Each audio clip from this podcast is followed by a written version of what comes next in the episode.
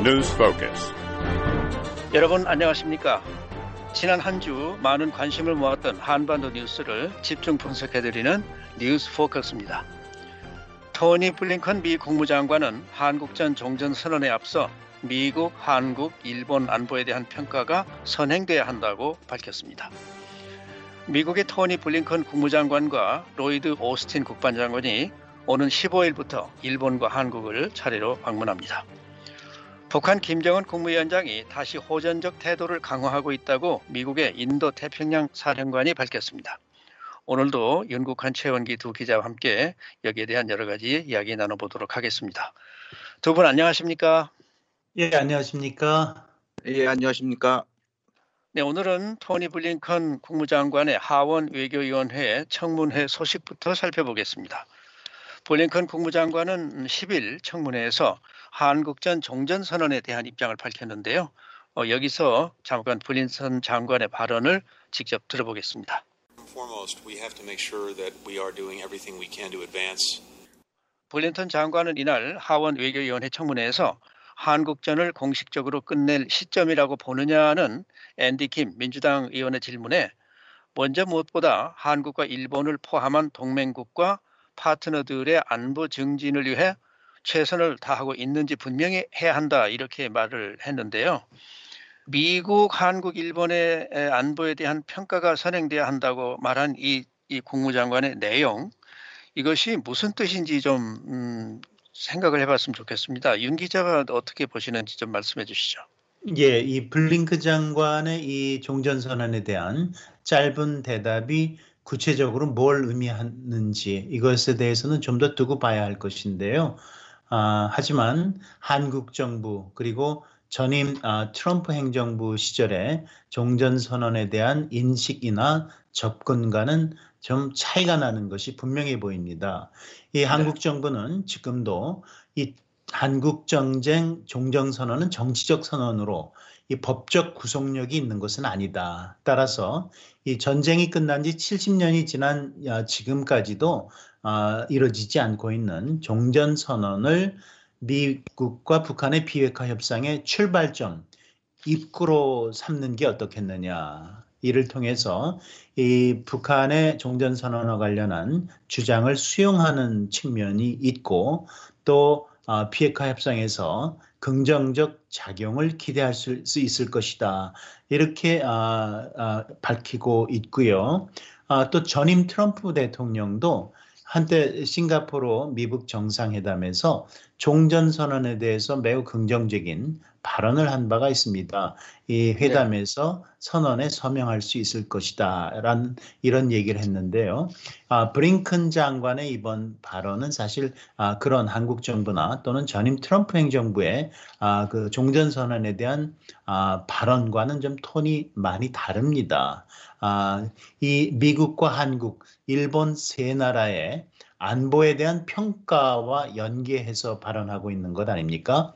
이 예. 말은 종전 선언이 그렇게 간단한 일은 아니다. 그, 아, 북한의 핵 위협이 지속되는 한은 신중히 접근해야 할 사안이다. 이런 점을 분명히 밝힌 것으로 보입니다. 아, 근데 한 가지 또 좀 여기서 어, 얘기해야 될 것은 이 앤디 김 의원이 하원 의원이 한국계인데요. 예. 어, 앤디 김 의원이 브링큰 장관한테 외교위 그에서 물었을 때 아, 브링큰 장관의 답변이 이렇게 나온 것과는 조금 차이가 나는 답변이 아, 에이브람스 주한 미군 사령관에게서 또 나왔는데요. 에이브람스 사령관은 아, 하원 군사위원회에서 이번에도 앤디 김 의원이 똑같은 질문을 했습니다.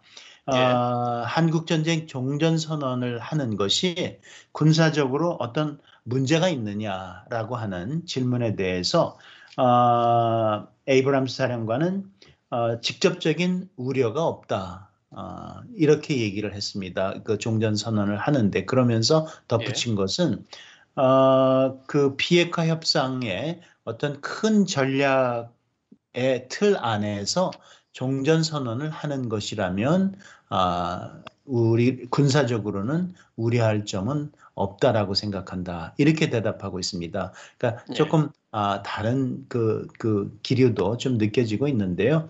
여기에 대해서 한국 외교부는 아, 블링컨 장관의 발언이 이 어떤 특정 이슈에 대해서 예단하지 않고 이 동맹국의 입장을 충분히 듣고 종전 선언에 대해서 검토하겠다는 입장이다.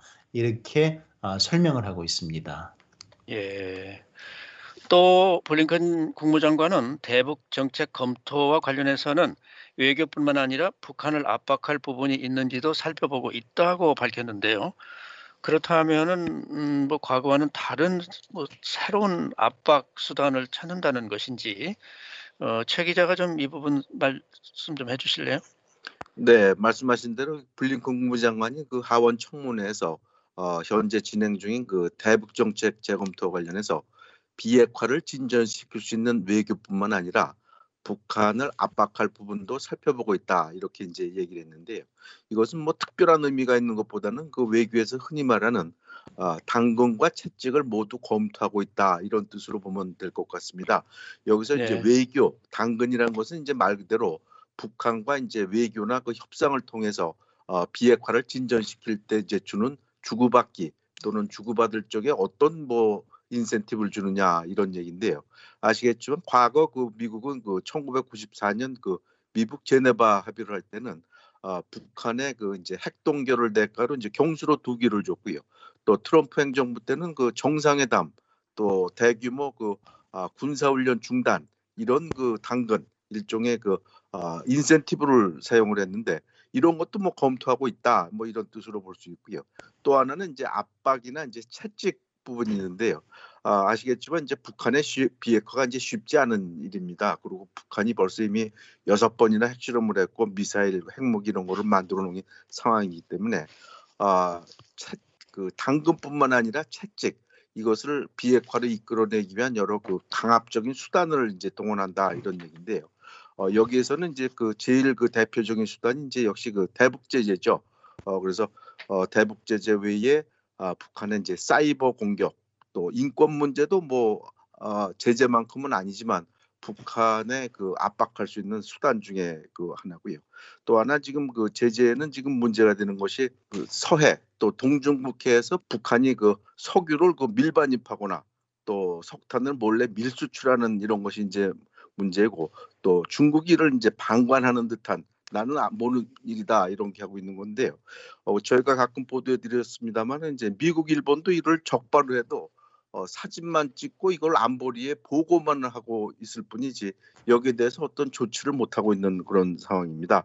그렇기 때문에 만일 이제 압박을 더 가한다 이렇게 보면은 어, 마치 그 어, 경찰, 교통 경찰이 아, 불법 위반 행위를 발견하면은 이걸 적발을 해서 어, 그, 그 어떤 딱지를 띈다든가 벌금을 매긴다 하는 식으로 이것을 좀 더 그 강제할 수 있는 그러니까 북한의 불법 밀수 밀반입 이런 거를 아, 강제하는 이런 거를 검토하지 않냐 이런 그 관측도 일부 있습니다. 네. 블링컨 장관은 동맹 복원과 한일 관계 개선에 대해서도 언급을 했는데 저희 한일 관계가 과연 이게 쉽게 개선이 될 수 있을는지 뭐 이거는 누구나 다 뭐 갖는 뭐 의문 아닐까요? 연 기자 예. 어떻게 보세요?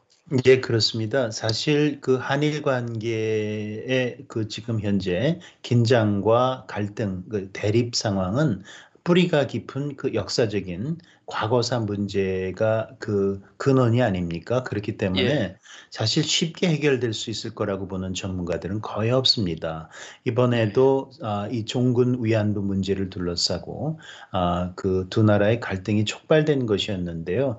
이것이 사실은 어, 그 한국의 현 문재인 정부 때 아, 생긴 처음 생긴 것도 아니고 이것은 그렇죠. 역사적인 연원이 굉장히 긴 사안입니다. 그리고 이 종군 위안부 문제를 놓고도 두 나라는 지금 상당히 입장 차이가 큽니다. 아, 그렇기 때문에 아, 미국이 특히 바이든 행정부 들어서 아, 그 한일 관계 개선에 대해서도 강조점을 두고 있고 또 이를 통해서 미국, 한국, 일본 세 나라의 삼각 공조, 삼각 협력을 강조하고 있는 것도 분명한 현상입니다.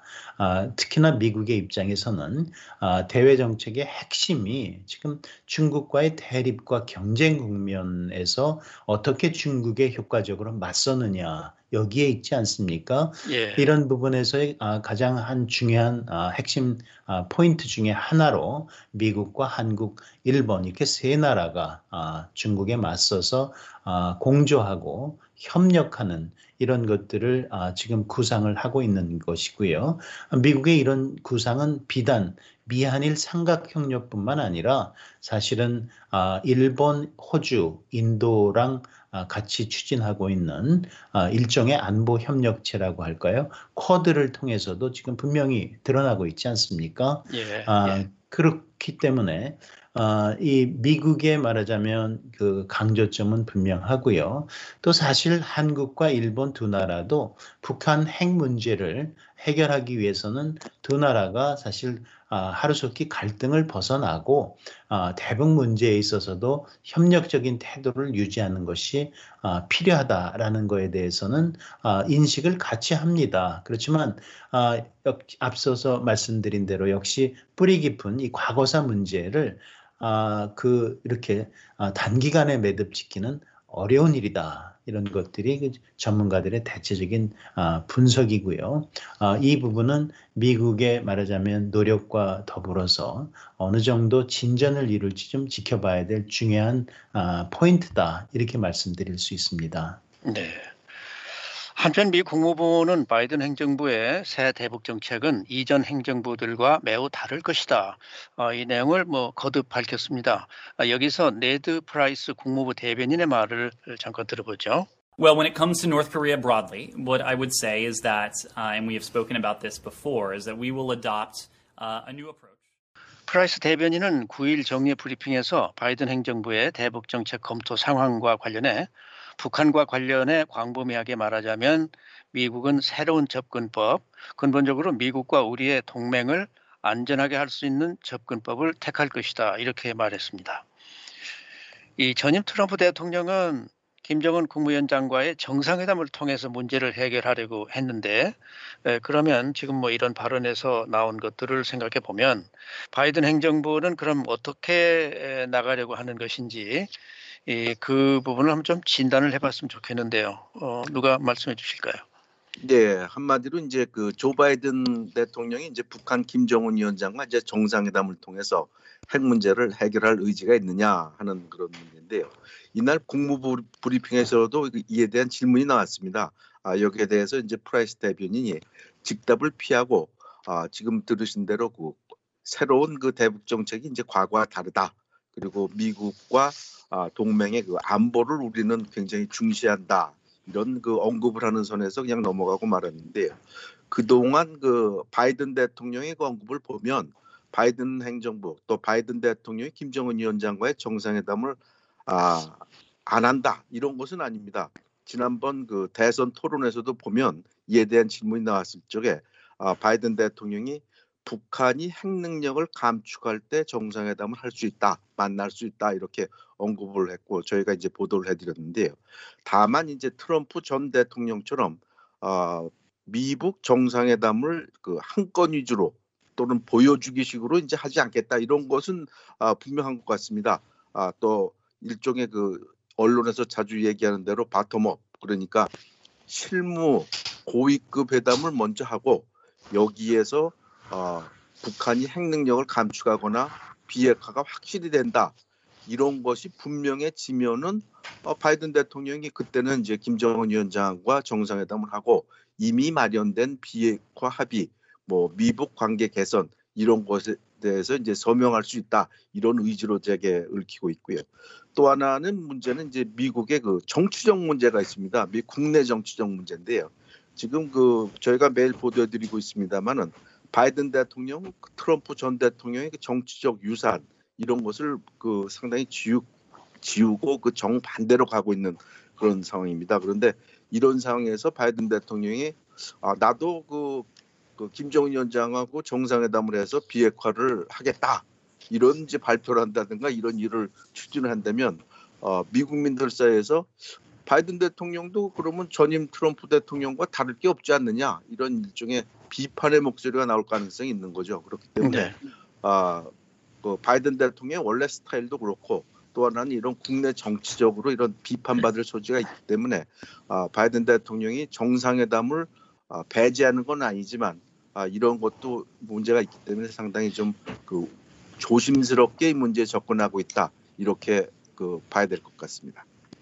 그런데 일부에서는 바이든 행정부가 북한에 대해서 어, 제2의 전략적 인내, 그러니까 과거 오바마 행정부 시절에 에, 그런 정책을 펼 것으로 보는 시각도 있는데요. 어, 이게 얼마나 뭐 시리어스하게 나오고 있는 얘기인가요?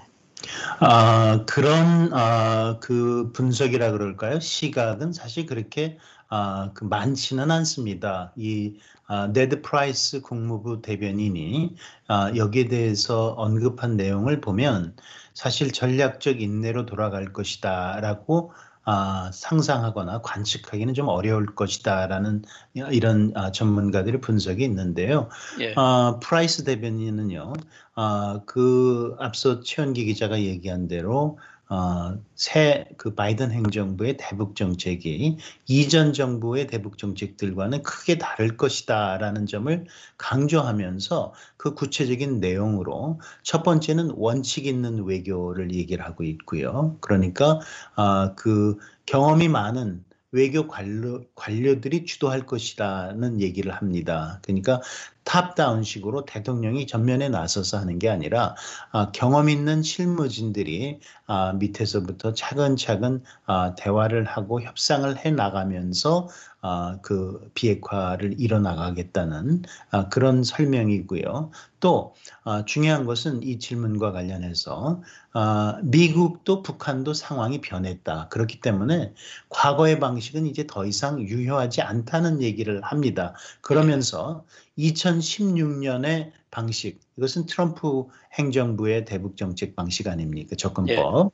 네. 1994년, 2000년의 대북 접근법 이런 것들을 다 언급합니다. 이런 것들은 다 아, 이제는 더 이상 아, 그 말하자면 유지하기는 어렵다라고 하는데요. 얘기를 아, 그렇다면은 아, 트럼프 대통령식의 말하자면 탑다운식 아, 대북 접근도 그렇고 오바마 행정부 시절의 전략적 인내도 그렇고 지금 미국도 북한도 상황이 변한 마당에는 더 이상 아, 유지 유효하지 않다 이렇게 아, 말한 것으로 볼 수 있고요. 실제로 바이든 행정부의 이번에 이제 새로 아, 아, 참여한 아, 전직 고위 관료들의 아, 발언들을 보면 커트 캠벨 백악관의 말하자면 대북 아, 그 중국 정책 조정관 아닙니까? 예. 이분이 이제 배- 아, 바이든 행정부에서는 꽤 아, 아, 큰 영향력을 발휘할 것으로 전문가들이 보고 있는데요. 아, 커트 캠벨 아, 조정관은 아, 북한에 대해서 아, 초기에 아, 어쨌든 아, 외교적 그 노력과 관련한 메시지를 보내는 게 굉장히 중요하다 얘기를 하고 있고요. 아, 마찬가지로 아, 우리가 잘 아는 대로 국무부 대변인도 아, 그 북한의 핵과 미사일 문제는 시급한 현안이고 그래서 매우 우선순위를 두고 다룰 것이다라는 얘기를 이미 밝히지 않았습니까? 네. 아, 그렇기 때문에 아, 종합적으로 보면 오바마 행정부 당시에 아, 전략적 인내 정책으로 돌아갈 것으로 보는 아, 적어도 지금 시점에서 아, 예. 그런 전문가들은 많지 않은 상황입니다. 네. 이런 상황에서 바이든 행정부의 대북 정책 윤곽이 내달 중으로 나올 전망이라 아, 로이터 통신이 10일 미국 정부 고위 당국자를 인용해서 보도를 했는데 뭐 이것이 어느 정도나 개연성이 있는 것일까요? 네, 뭐 진위 여부는 확인할 수 없지만 개연성은 꽤 높다 이렇게 봐야 될 것 같습니다. 이제 내달 네. 중이면 이제 4월 이런 얘긴데요. 4월에 예. 이제 그 대북 정책 재검토가 아, 끝날 것이다 이런 얘긴데요. 어, 이와 관련된 그 이를 뒷받침하는 여러 그 어, 언급들이 있었습니다. 하- 앞서 한국의 그 정의용 외교부 장관도 어, 생각보다 빨리 그 대북 정책 재검토가 끝날 것 같다 이런 얘기도 했고요. 또 이수혁 주미 한국 대사도 비슷한 언급을 했기 때문에요. 어, 4월 중에는 그 대북 정책 아, 재검토가 끝나지 않겠냐 이런 관측 기대 이런 것이 많고요. 또 하나 참고로 말씀드릴 것은 한국의 이제 문재인 대통령 임기가 이제 한 1년 정도밖에 안 남았습니다. 그렇기 때문에 벌써 지금 3월이나 됐기 때문에 여기서 어, 몇 달을 더 끈다는 것은 한국 정부가 움직일 그 시간이 상당히 적어지죠. 너무 오래 끌게 되면은 그렇기 예. 때문에 한국도 바라고 일본도 빨리 가급적이면 그 핵협상을 재개해서 문제를 풀기를 바라고 있기 때문에 또 미국에서도 이제 그런 얘기가 나오고 있기 때문에 4월 중에는 일단 그 아, 대북 정책이 끝나지 않겠냐 이렇게 보는 그 시각이 많습니다. 다만 이것이 끝난다고 해서 바로 무슨 뭐 행동에 들어간다든가 또는 그 대북 정책 재검토에 어떤 그 세부적인 내용이 나온다든가 이러기는 힘들지 않겠냐 이렇게 좀 봐야 될 것 같습니다. 네. 이번에는 미국의 국무장관과 국방장관이 일본과 한국을 방문하는 소식에 대해서 살펴보도록 하겠습니다.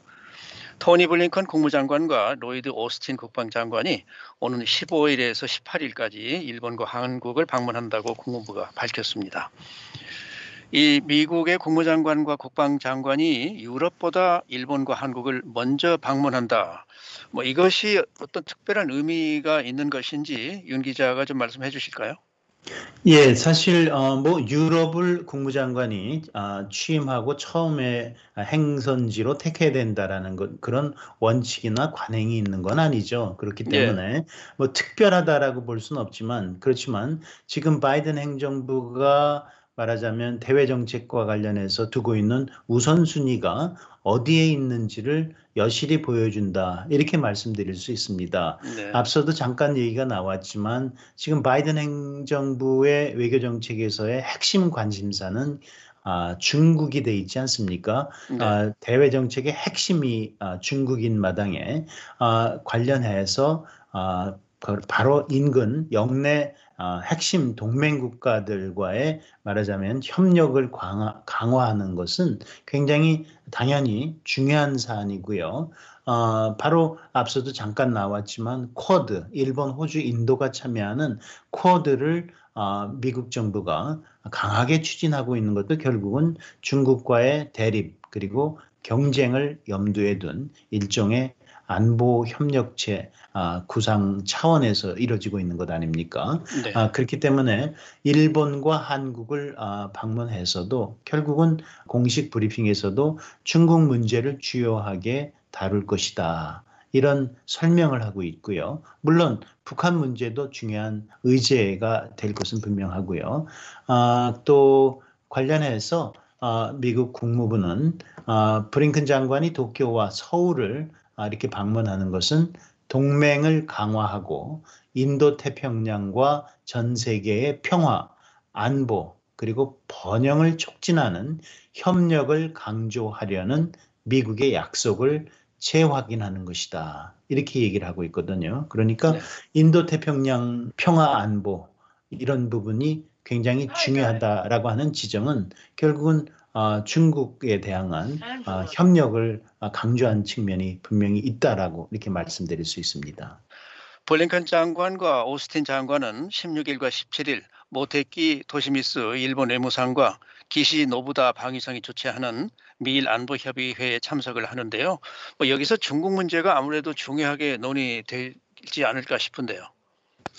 네, 그렇게 봐야 될 것 같습니다. 그 앞서도 예- 말씀드렸습니다만은 지금 그 어, 바이든 행정부는 사실은 바이든 대통령은 앞선 그 전임자 그 트럼프 대통령의 거의 모든 이제 정책 이런 것을 이제 뒤집고 있지만 어, 반대로 어, 유일하게 뒤집지 않고 계속 강화하거나 같은 방향으로 가는 게 있는데 그 중에 하나가 이제 중국입니다. 아, 네. 중국과 관련해서 어, 주로 그 어, 전임 트럼프 대통령은 관세를 많이 매겼죠. 그래서 어, 미중 간의 그 무역 적자 문제를 관세를 통해서 해결을 하려, 하려는 그런 움직임을 많이 보였는데 어, 바이든 대통령은 관세를 계속 유지하는 건 물론이고 어, 여러 가지 그 다른 그 어, 훨씬 그거보다는 정교한 그 전략을 구사하고 있습니다. 아, 무역 문제는 물론이고 인권, 또 홍콩, 또 남중국해 문제, 또 그 중국의 여러 가지 행태 이런 것을 그 겨냥을 하고 있기 때문에요. 어, 여기에 대해서 어, 상당히 그 정교한 그 대중국 그 전선을 구축하고 있고 또 쿼드도 요번에 오늘 12일 날 12일 바로 아 그 정상회담을 합니다. 저 바이든 대통령이 직접 나서서 그리고 이런 상황에서 이제 아, 미국의 국무장관, 국방장관이 일본을 방문해서 그야말로 two plus two 회의를 하, 기 때문에요. 네. 당연히 여기서도 아, 중국에 대한 아, 바이든 행정부의 그 입장을 설명을 하고 여기에 대해서 아, 일본 또과의 그 여러 가지 그 중국에 대한 전략 이런 것을 어, 의견을 교환하고 전략을 논의할 것으로 관측통들은 보고 있습니다. 네. 그러면 여기에서 북한 문제는 어떤 맥락에서 논의가 될 수 있을까요? 예, 사실 북한 문제는 일본에서든 아, 한국에서든 아, 그 초점은 비핵화입니다. 북한의 비핵화인데요. 네. 일본에서의 논의는 아, 그 한국에서와는 조금 더 다를 수가 있습니다. 일본의 입장에서는 지금 북한의 핵과 미사일에 대해서 굉장히 심각한 우려를 표명하고 있고요. 여기에 대한 대응 방안들을 상당히 아, 그 강하게 말하자면 아, 그 강조하고 있는 입장 아닙니까? 네. 그러니까 아, 한국 정부가 아, 비핵화에 초점을 맞추면서도 북한을 어떻게 대화로 이끌고 또 이를 통해서 협상에서 진전을 이룰 것인가 여기에 초점을 맞추고 그래서 아, 그 대북 정책 재검토의 내용과 관련한 어쨌든 아, 깊이 있는 논의를 할 것으로 예상되는 그런 것과는 조금 다르게 북한의 위협에서 어떻게 아, 대처할 것인가 두 나라가 공동으로 이런 부분에 아, 초점을 맞춰질 것이라는 관측들이 많이 있습니다. 네.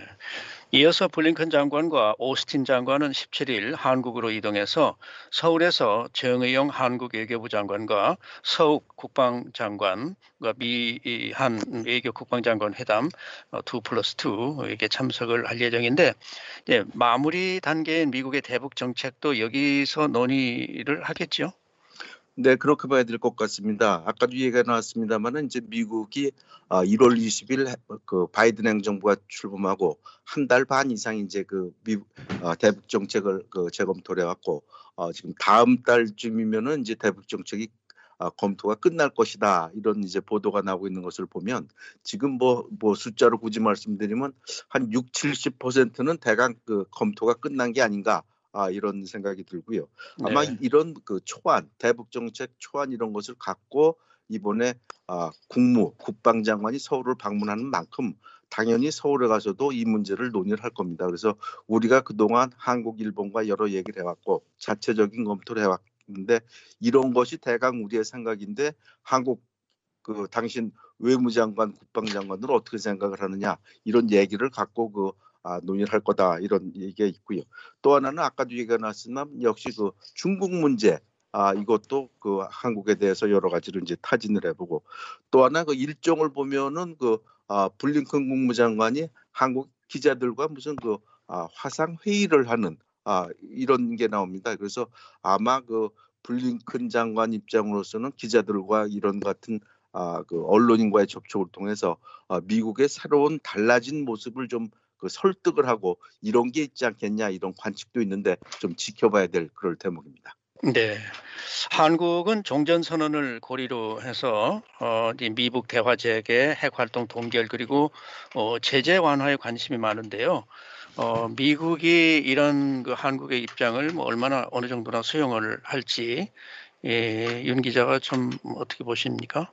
예, 바로 사실 이 부분이 아, 그 바이든 행정부의 대북 정책 검토와 관련해서 핵심적인 관심사입니다. 지금 아, 그 북한과의 비핵화 협상과 관련해서 아, 아, 초미의 관심사는 어떻게 하면 북한을 협상의 테이블로 다시 이끌어낼 것인가. 그리고 더 중요하게는 이 협상을 통해서 진전을 이룰 수 있을 것인가. 이게 아니겠습니까? 네. 아, 그 바이든 행정부의 대북 정책 검토가 이 부분에 초점을 맞추고 있다면 당연히 그런 어, 고민은 여기에서 시작될 것입니다. 아, 북한의 관심사 그리고 북한의 주장이 무엇인가? 아, 그리고 미국은 또 어떤 것을 아, 북한에 대해서 바라고 있는가? 여기에서 어, 일정 정도 시작점에서 또는 중간 과정에서 그리고 마무리 단계에서 각각 어떤 카드들로서 아, 이 협상을 아, 원만하게 끌어갈 수 있는가. 그래서 최종 고울이라고 할 수 있는 비핵화, 북한의 비핵화에 이를 수 있는 것인가. 이것이 대북 정책 재검토의 핵심이라고 한다면은 당연히 이것이 아, 한국에 말하자면 그 기대던 아니면 북한의 주장이던 종전선언도 그렇고 아, 또 핵활동 동결, 제재 문제 이런 부분들이 다 종합적으로 고려되고 있을 겁니다. 당연히 왜냐하면 이 부분들은 사실 어제 오늘 제기됐던 사안이 아니지 않습니까? 그렇죠. 서로의 입장들을 어, 다 알고 있는 부분들이고요. 중요한 것은 결국 바이든 행정부가 여러 가지 이미 과거에 어, 그 시도했던 또는 어, 과거에 어, 그 다, 말했던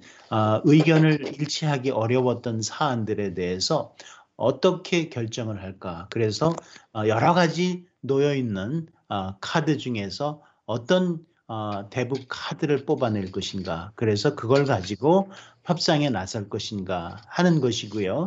어, 중요한 것은 북한이 또 여기에 대해서 긍정적으로 호응을 해 와야 되는 것이기 때문에 어, 지금 어, 진행자께서 미국이 이런 것을 수용할까요? 이렇게 어, 얘기를 하셨지만 네. 어, 미국의 고민점이 바로 여기에 있는 것이라고 보고요. 그 예. 결과가 어떻게 나올 것인가가 그래서 관심을 끄는 어, 상황이다. 이렇게 말씀드릴 수 있겠습니다. 예. 아까 얘기가 나온 이 쿼드, 어, 이 반중국 전선을 만들고 있는데 미국은 지금 한국의 참여를 어, 바라고 있는지, 뭐 공식적으로 어, 요청을 하는 무슨 그 뭐를 표명을 한 적이 있는지 이 부분 좀 알아볼까요? 네, 말씀하신 대로 이제 쿼드는 그 미국, 일본, 호주, 인도 이제 4개국의 일종의 그 어, 협의체고요. 주로 성격은 이제 중국을 반대하는 일종의 반중 아, 협의체다 이렇게 이제 얘기를 하고 있는데요. 아, 미국이 아직 구체적으로 한국에 대해서 참여해 줬으면 좋겠다 이렇게 공식적으로 밝힌 적은 없습니다. 다만 그 동안에 여러 그 아, 간접적인 언급이나 언론 보도를 보면 아, 미국은 쿼드를 상당히 중시하고 있고 이것이 아, 중국을 압박하는 그런 하나의 그 협의체로 그 아, 구상을 갖고 있기 때문에 아, 여기에 대해서 일종의 그 언론 보도를 보면은 쿼드 플러스라는 얘기가 자주 나옵니다. 이것은 기존의 이제 4개국 외에 예. 아, 주로 다른 나라들을 여기에 관심 있는 다른 나라들을 이제 합류시키려는 그런 건데요. 주로 거론되는 나라들이 이제 한국, 베트남, 뉴질랜드, 아세안 국가 이런 나라들입니다. 그렇기 때문에 아, 이런 나라들이 좀 관심을 해서 장차 이것이 아, 아시아판 나토 같은 이런 게 되지 않겠냐 이런 관측도 있는데요. 예. 실제로 그렇게 갈지는 모르겠습니다만은 아, 미국이 여러 가지 그 움직임을 볼 때 한국의 참여를 아, 바라고 있는 것은 분명해 보이는데 아직까지 구체적으로 미국이 아, 한국이 참여했으면 좋겠다. 뭐 이런 구체적인 언급은 지금 없는 그런 상황입니다. 네. 자, 이런 상황에서 입장이 참 난처한 나라가 이 한국이지 않을까 싶은데요. 어, 한국은 지금 음, 과연 어떤 입장일까요? 예, 사실 한국은 어, 그 중국과 아, 미국 사이에서 아, 굉장히 그 말하자면 어려운 선택을 늘 할 수밖에 없는 그런 상황입니다. 특히 미국과 중국이 협력하기보다는 경쟁하고 대립하는 상황에서는 더욱더 그런데요. 예. 아, 안보와 관련해서는 사실 미국의 상당 부분 의존을 하고 있고 반면에 경제적으로는 중국은 아, 한국의 너무 큰 아, 시장입니다. 그리고 예. 한국은 또 수출에 아, 경제를 전적으로 의존하는 그런 아, 형태고요. 그렇기 때문에 아, 절대로 쉬운 선택이 아닌데요. 이 쿼드와 관련해서 한국 정부는 이런 점들을 감안해서 아, 이미 아, 입장을 원칙적으로 밝히고 있습니다. 그래서 이 정의용 외교부 장관은요, 최근에 아, 그 쿼드 참여에 대해서 묻는 질문에 투명하고 개방적이며 포용적이고 또 국제 규범을 준수한다면 어떤 지역 협력체와도 적극 협력할 수 있다. 이렇게 입장을 밝힌 아, 바가 있고요. 아, 이것을 조금 더 설명하는 맥락에서 최종건 외교부 1차관이 아, 지난 11일 여기에 대해서 다시 한번 입장을 밝힌 것은 특정 국가를 배척하거나 그들을 견제하기 위한 배타적 지역 구조는 만들면 안 된다는 것이 아, 한국 정부의 입장이다. 이렇게 얘기를 하고 있습니다. 그러니까 아, 지금까지 알려진 대로 중국을 견제하고 중국과 경쟁하는 상황에서 미국이 중국을 견제하고 일종의 안보 협력체로서 쿼드를 구상하고 있다면 여기에 대해서는 부정적이다 참여가 예. 이렇게 분명히 얘기를 하고 있는 겁니다. 아, 이런 맥락에서 사실은 아, 미국도 아, 그 쿼드와 관련한 설명을 아, 조금씩 달리하고 있습니다.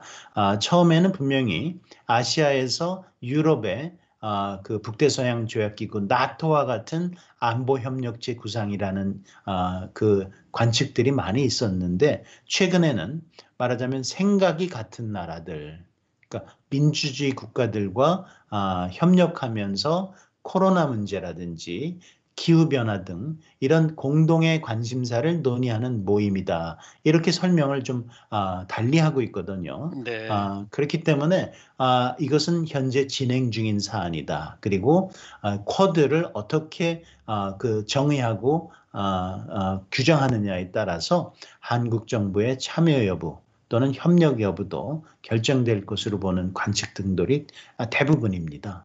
예. 자, 이 강대국 사이에 이 끼어 있는 한국. 이제 미국과 중국 간의 긴장이 고조되면은 북한 문제는 뭐 북한 핵 문제 에, 푸는 게 더 어려워지지 않을까 이렇게 생각이 되는데 최 기자가 보기에 지금 전망이 어떻습니까? 네, 상당히 그 어려운 문제인데요. 한마디로 쉬- 말씀드리면은 중국이 이 문제에 대해서 어떤 입장을 견지하느냐에 달렸다 이렇게 이제 그 어, 말해야 될 것 같습니다.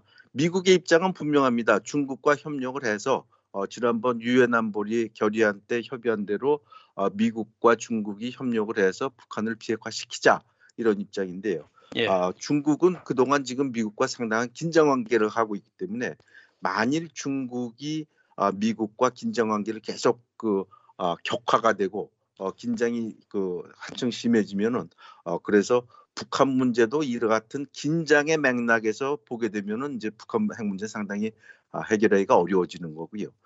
반대로 중국이 그게 아니고 어, 비핵화는 중국도 바라는 것이기 때문에 미국과 중국의 그 긴장 맥락이 아니고 아, 이것은 어, 과거처럼 아, 미국과 중국이 협력을 해서 해결해야 될 문제다. 이렇게 보면은 좀 아, 그것보다는 좀 해결의 그 가능성이 좀 커지는 건데요. 어느 쪽으로 갈지 이것은 그야말로 미국과 중국의 앞으로 그 아, 드라마의 그 달 문제이기 때문에 상당히 네. 좀 지켜봐야 될 그런 문제입니다. 네. 오늘은 토니 블링컨 미 국무장관의 청문회 소식 그리고 미국의 국무 국방장관이 일본과 한국을 방문한다는 내용에 대해서 자세히 알아봤습니다. 지금까지 윤국한 기자, 최원기 기자, 진행의 노시창이었습니다. 뉴스 포커스를 마치겠습니다. VOA 방송입니다. Be